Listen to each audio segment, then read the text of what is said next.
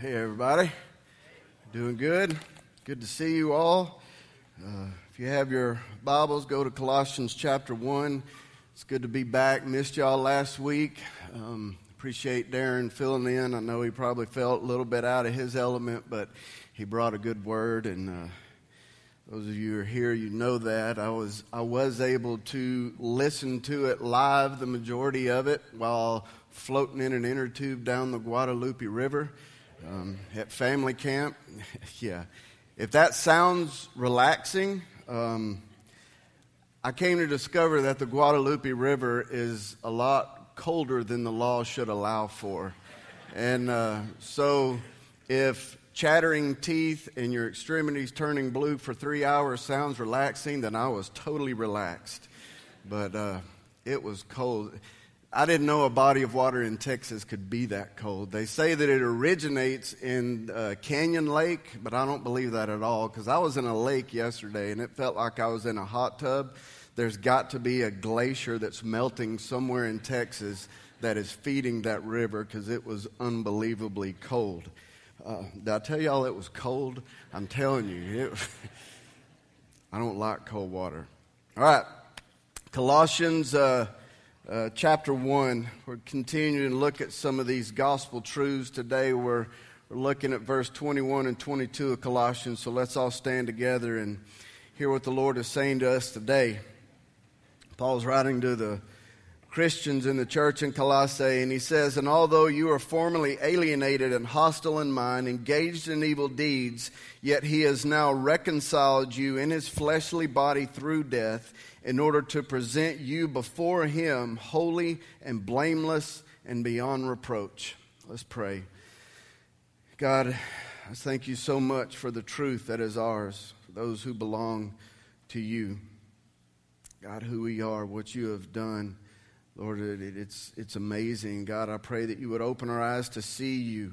Lord, that we would find this morning the, the satisfaction that our soul craves that can only be found in you. Lord, I do believe, as Casey was saying earlier, that there is a reason why every person is in here. Lord, I pray that for some you have been looking forward to this day for a long time, for the freedom, God. Mm, it's going to be experienced. Lord, I just give you the credit and all the praise for it. Let it happen according to your will. In Jesus' name, amen. Well, the message today is essentially going to be like a, a group counseling session. Uh, you, you, get to kind of peek in on what uh, counseling would look like if, if I were doing it. What I mean by that is if you have anything that you're dealing with, whether it's a personal struggle, a struggle in your marriage or your family or, or whatever, and you've been thinking that it might be a good idea to go to counseling for it, uh, like I said, if you come to counseling from me, this is probably a lot of what you are going to hear. Um, what we're going to be looking at today in this text are truths that, if we can get this, I believe it would solve 90% of the problems that we tend to struggle with. This text is going to show us what the root issue is to the vast majority of issues and problems that we have in life and the, the remedy for it, how to address it. And when I say that this message is, is more like a big counseling session, don't take that to mean that I'm deviating from what I've been doing throughout this series that we've been in. It doesn't mean that I've been preaching the gospel for the last several weeks, but now I'm going to do some counseling, and then next week we're going to get back to the gospel again. No, I'm still preaching the gospel because I believe that it is the answer for every problem and every issue that we have in life.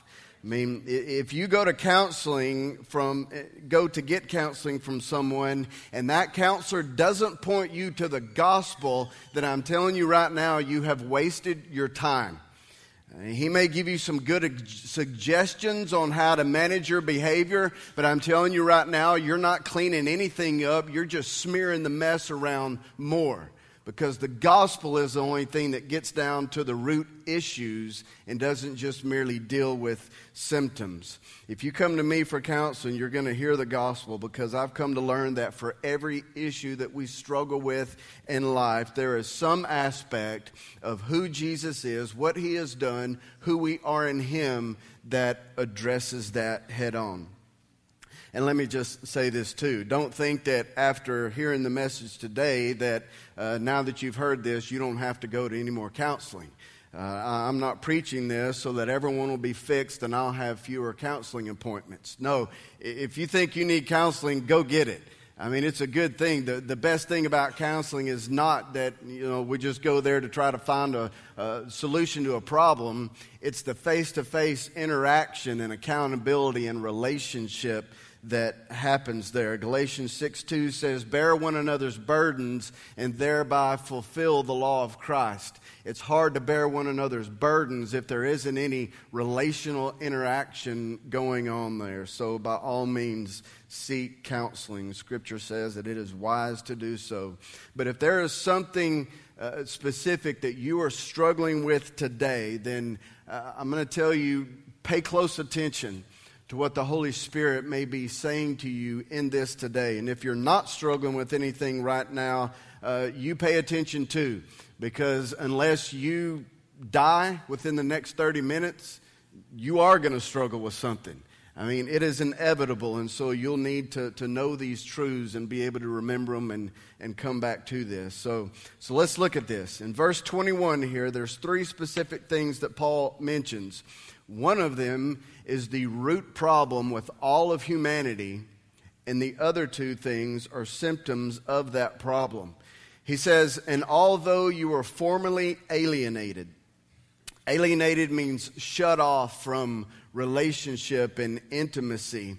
Of course, he's referring to being alienated from God. And that right there is the uh, problem with all of mankind, with all of humanity. Every problem in the world today, every war, every act of abuse, every murder, every addiction, every act of greed, every betrayal, rejection, racism, crime, rebellion, right down to broken homes are the direct result of being alienated or cut off from God.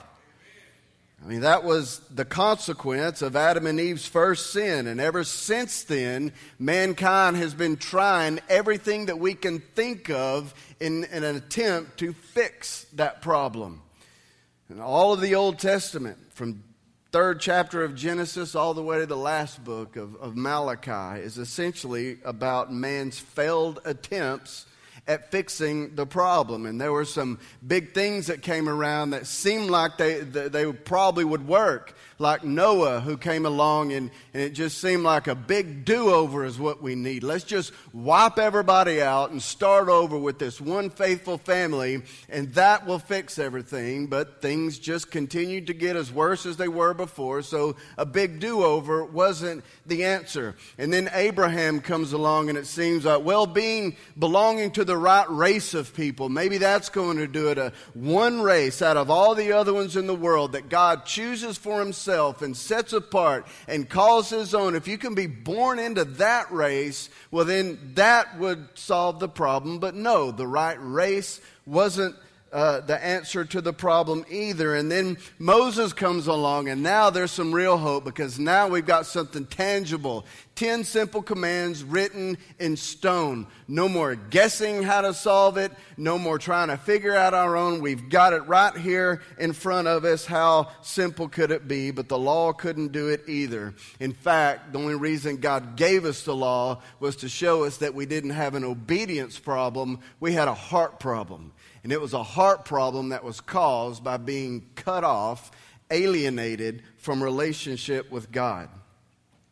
You see, God created every one of us in such a way that in order for us to find complete and total satisfaction in life, it can only, only be found in relationship with Him.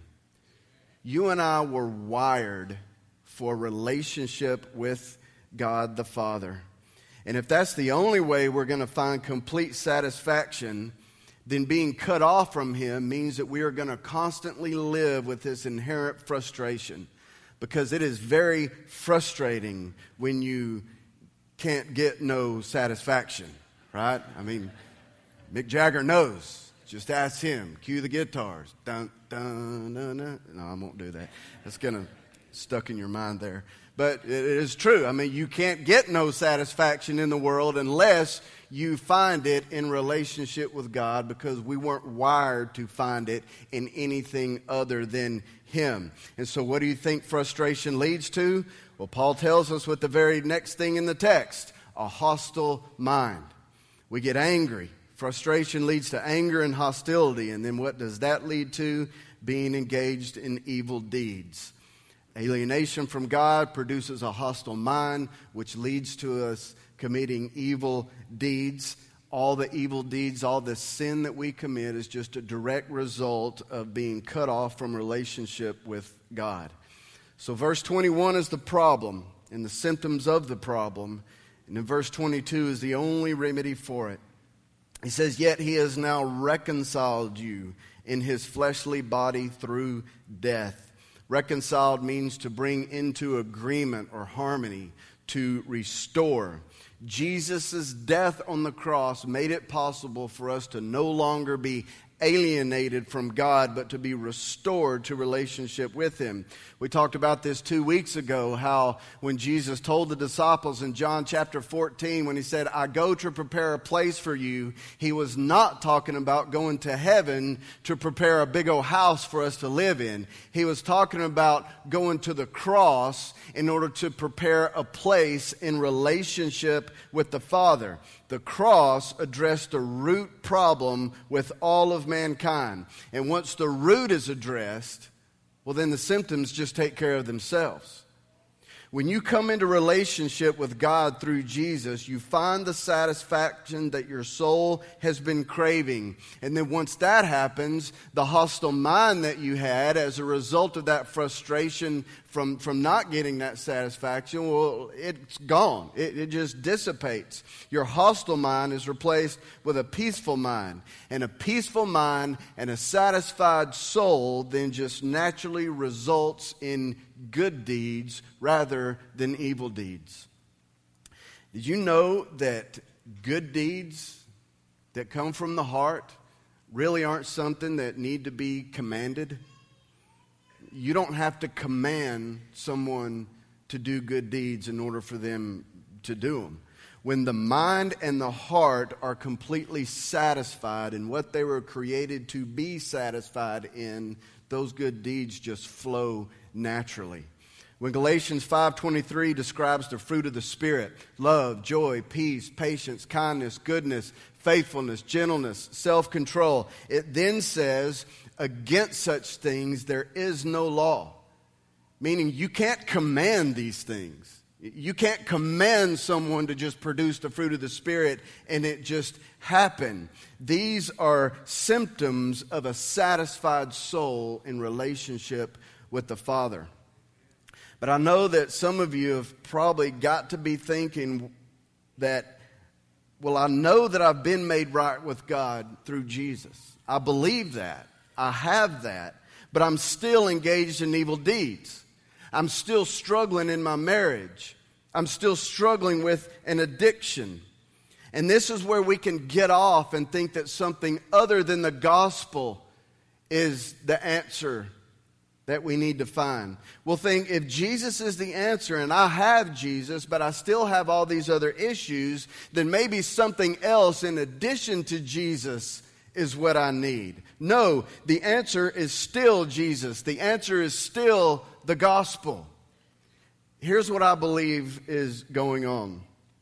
We used to raise dairy goats at my house, and I believe I shared this story before, but it is, such a good picture of, of where we're going here in this text. We had these dairy goats, and when we lived different place than we do now, and when we moved to the place that we do live now, we were bringing our goats with us, but our new place didn't have any fence anywhere around the property.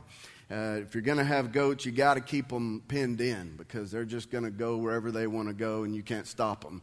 And so, in order, until I got that permanent fence built, I had to put my goats in a, just a temporary enclosure, just long enough to keep them there until I could get the big fence built. And so they had this one stall of the barn, and then they had this enclosure that probably was about half the size of this stage here that three goats stayed in.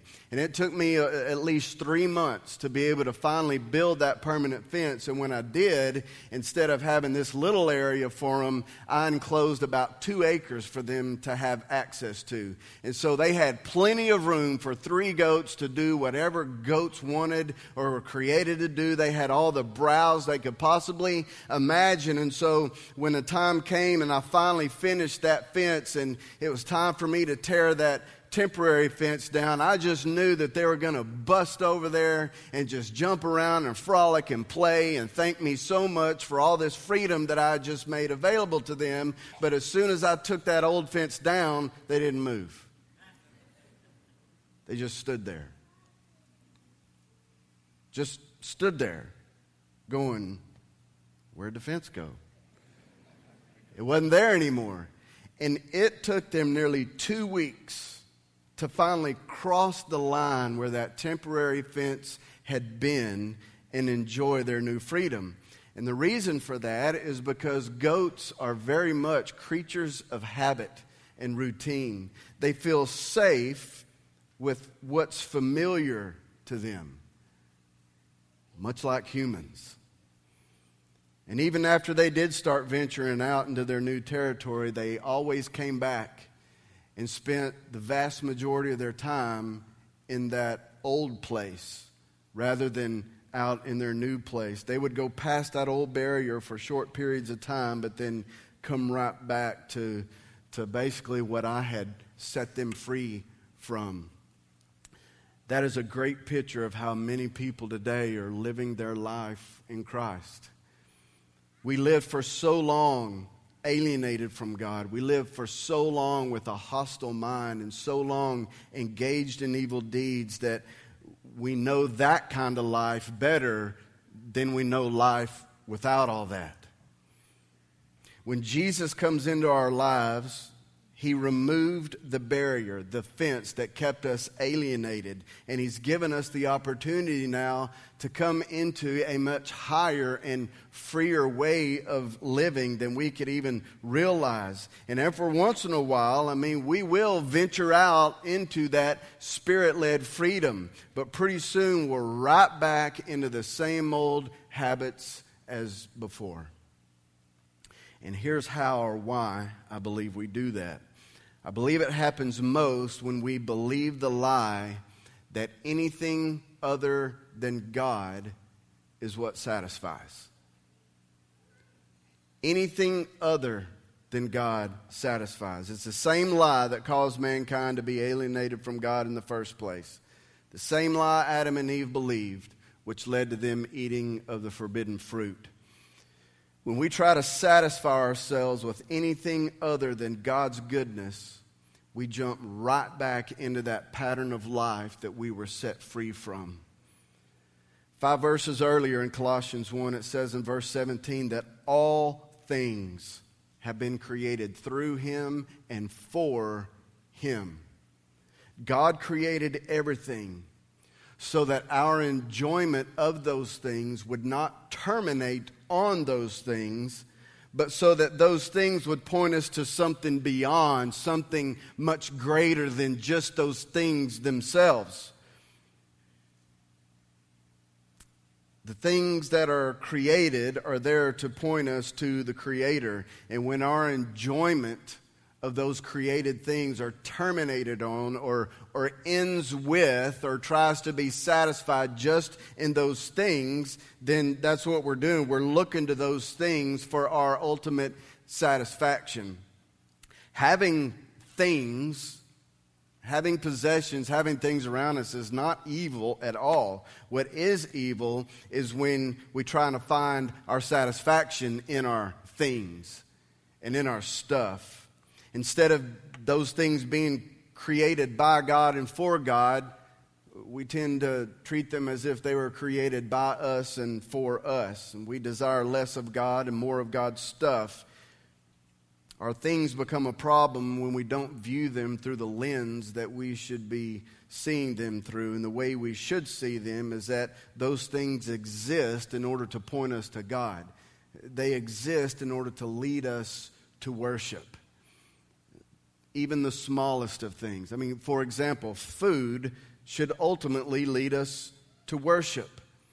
It should point us past itself and to the one who has given it to us. But when we look to food for our satisfaction, i.e., comfort food, that's when it becomes something other than what God intended it for. And it leads to all sorts of things like eating disorders and, and things of the like. Money should lead us not to hoarding it and holding on to it as tight as we can with white knuckles or not spending it all in order to satisfy us, i.e., therapy shopping. But it should lead us to worship it, but should point us beyond itself to the one who has given it to us. I mean, if you enjoy a glass of wine, that also should lead you to worship, not to overindulgence and drunkenness.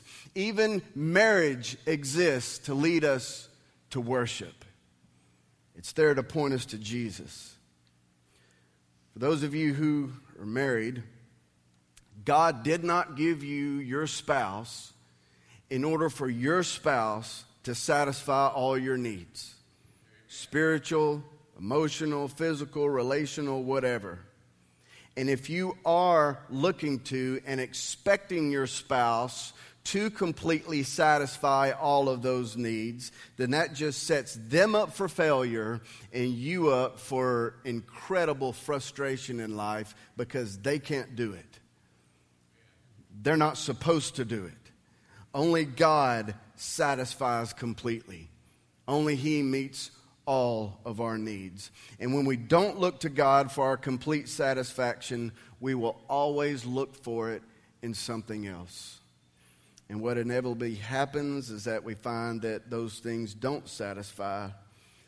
Most of the problems in our lives stem from the fact that we chase after things that won't satisfy, can't satisfy, and will never satisfy. And then the lie that we have bought into, which perfectly describes our culture today, is more of what doesn't satisfy just might satisfy. More of what doesn't work, well, that just might work this time. And that's how you end up with addictions and codependent relationships. When we can't get from the created the satisfaction we crave, we get frustrated, we get hostile in mind, and someone has to be blamed for that. And that's when the finger pointing starts. Many couples end up in counseling because one or both are frustrated. They're hostile in mind towards the other because the other is not able to satisfy them the way that they are expecting them to. Your spouse not only wasn't given to you to satisfy all your needs and desires, they also weren't given to you in order to fix all of your issues. Your spouse was given by God because he knew that he or she was the perfect tool in his infinite wisdom to use in order to mold you more into the image of Christ. Your spouse is there. One of the main reasons is so that you can more closely see your own imperfections. And in doing so, not be reminded of how horrible a person you are, but be reminded of how desperately you need a Savior every day. And your spouse is not Him. Your spouse doesn't exist to make you happy, but to to point you something beyond mere happiness, to point you to Jesus.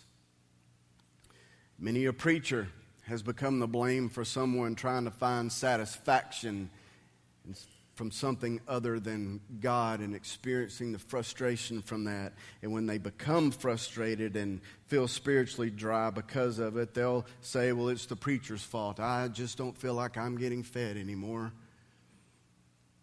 I'm telling you, the preacher probably doesn't have anything to do with it at all. You're just looking for someone to blame for your own frustration. Listen, church, look at me. If any of you are looking to me or Danny or Casey or Darren or anyone to meet any spiritual need that you think you have, I'm begging you right now, please stop. Stop now. First of all, we're not that good.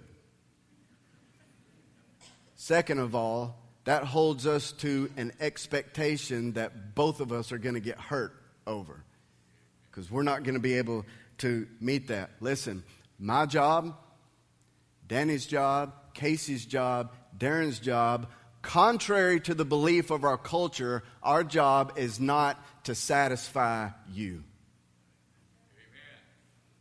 Our marketing uh, consumer mentality says that. Our job is not to satisfy you. My goal is not even to satisfy you. My job and my goal is to point you to the only one who satisfies. And then, of course, a hostile mind born from frustration over not finding satisfaction leads to evil deeds. And this is how Christians can still sin, can still struggle with marriage, can still be addicted, even though Jesus came to address our root problem. It's when we act out in response to the frustrations that we have, and we don't look to Jesus for our satisfaction. Some of you in here, you know that you've made some pretty poor decisions in life, which has resulted in some pretty big failures. You've acted out to the frustration and the pain that you experienced for something that may have happened years ago. Maybe it's your parents who are to blame. Maybe you really did endure something horrific through abuse or abandonment or, or whatever, and I don't want to lessen the seriousness of that or make it sound like I'm treating that lightly in any way. I'm not. Your pain may very well have been caused by your parents. That is on them. But your response to that pain is not on your parents. That is on you. How you respond to that pain that they caused, that's on you. And how you choose to respond to that can either lead you into more hostility and evil deeds, or it can lead you to Jesus. It can lead you to stay within that temporary enclosure or lead you into the freedom that Jesus purchased for you. Some of you, regardless of who caused it, may not be your parents. Maybe it's an ex spouse or, or somebody else that you're still walking in anger and bitterness and unforgiveness towards because you just don't want to let that go. You're like the goats who refuse to go past where the fence was because that anger and that hatred is what you know. It makes you warm. Makes you warm. You try to act like it doesn't affect your actions or affect those around you, but you know it does. And now you're going around the cul-de-sac of stupidity thinking more of what doesn't satisfy just might satisfy. You think that that unforgiveness is satisfying because whoever it's against, whoever you're holding that for, doesn't deserve that. But the truth is, it's eating you up from the inside out like a slow growing cancer. Jesus wants to set you free from that. The reason why so many are still stuck in all this is because the religious attitude of especially this part of the country tends to cause us to spend most of our focus on just the evil deeds. We spend so much time trying to address and manage our evil deeds that we completely ignore the root problem. We're just mowing over weeds that keep popping up. Maybe it's no coincidence that evil deeds and evil weeds sound so much alike because they act so much alike. You just keep addressing them without addressing the root, and they're just going to keep popping up every time. And we think that just managing our bad behavior is the answer, and we know it at least looks good on the outside, just like mowing over all the bahia in my yard will make it look good for a day or two, but it's going to keep coming right back up about three days later or less because the root is still there. And so we think if I can just quit drinking, if I could just quit looking at porn, if I could just quit fighting with my spouse, then life would be fixed. The problem would be solved. But no, those are just symptoms of the real problem. And more than likely, the root problem is the fact that you've been believing that something other than God is what satisfies. And that's what you've been chasing after and expecting it to fulfill you. Before I quit, we've got to look at the last part of verse 22. This is the good news. It says, He has reconciled you, He has solved the root problem in order to present you before Him holy and blameless and beyond reproach. Listen to that again. To present you.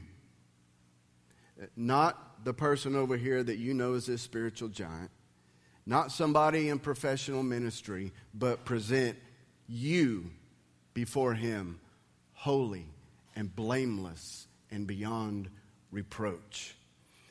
This is what you are in Christ.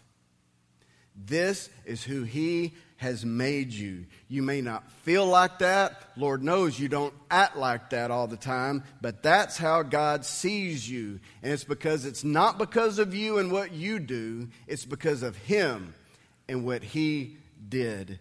And folks, this is what we have to keep reminding ourselves of every day. If you are in Christ, you were verse 21, but now you are verse 22. The old has passed away. Behold, new things have come. The fence has been removed. And the more that we keep reminding ourselves of this every day, the more we'll actually start believing it. And then the more we believe it, the more our lives will begin to reflect that. And, and we'll just start doing according to who we are. This is the venturing out into the freedom that Jesus has purchased for us. This is what's on the other side of that line that, uh, of the fence that he removed. I'm telling you right now, some of you, you just quit going back or staying in what you knew for so long, what you think is so comforting, what you think is your safe place, because it's not. Jesus is calling you out to a better, to a higher way of living, a completely more satisfying way of life. Let go of whatever it is that you've been holding to. Stop chasing after those things that you think is where you'll find your satisfaction. Jesus is the answer. I know that has become cliche in our religious culture. And it makes me sick that it has because it's true. It's more than a cliche. Jesus is the answer, not just for salvation, not just so that you can miss hell and get heaven. He's the answer for everything in life. We need Him every day, and He's here right now. He's here among us right now, making Himself available revealing himself to some of you in here right now, saying, You don't have to live that way any longer. I've got something better. Let's pray. Jesus, I thank you that you are right here. Lord, your Holy Spirit is thick in this place right now, God, and I know that there are those that you are drawing to you right now, calling them out of that captivity and into freedom. Lord, I pray for those that you may be opening their eyes to the fact that, Lord, they have been alienated from you.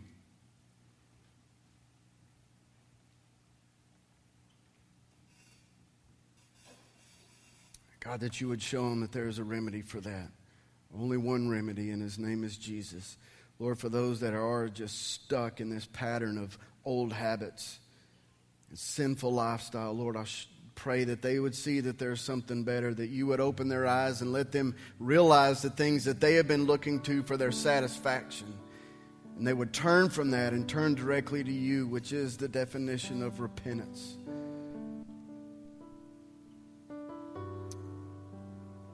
Lord, I've done all that I can do in here. I pray that you would come and do what only you can do, which is to change hearts, which is to renew minds.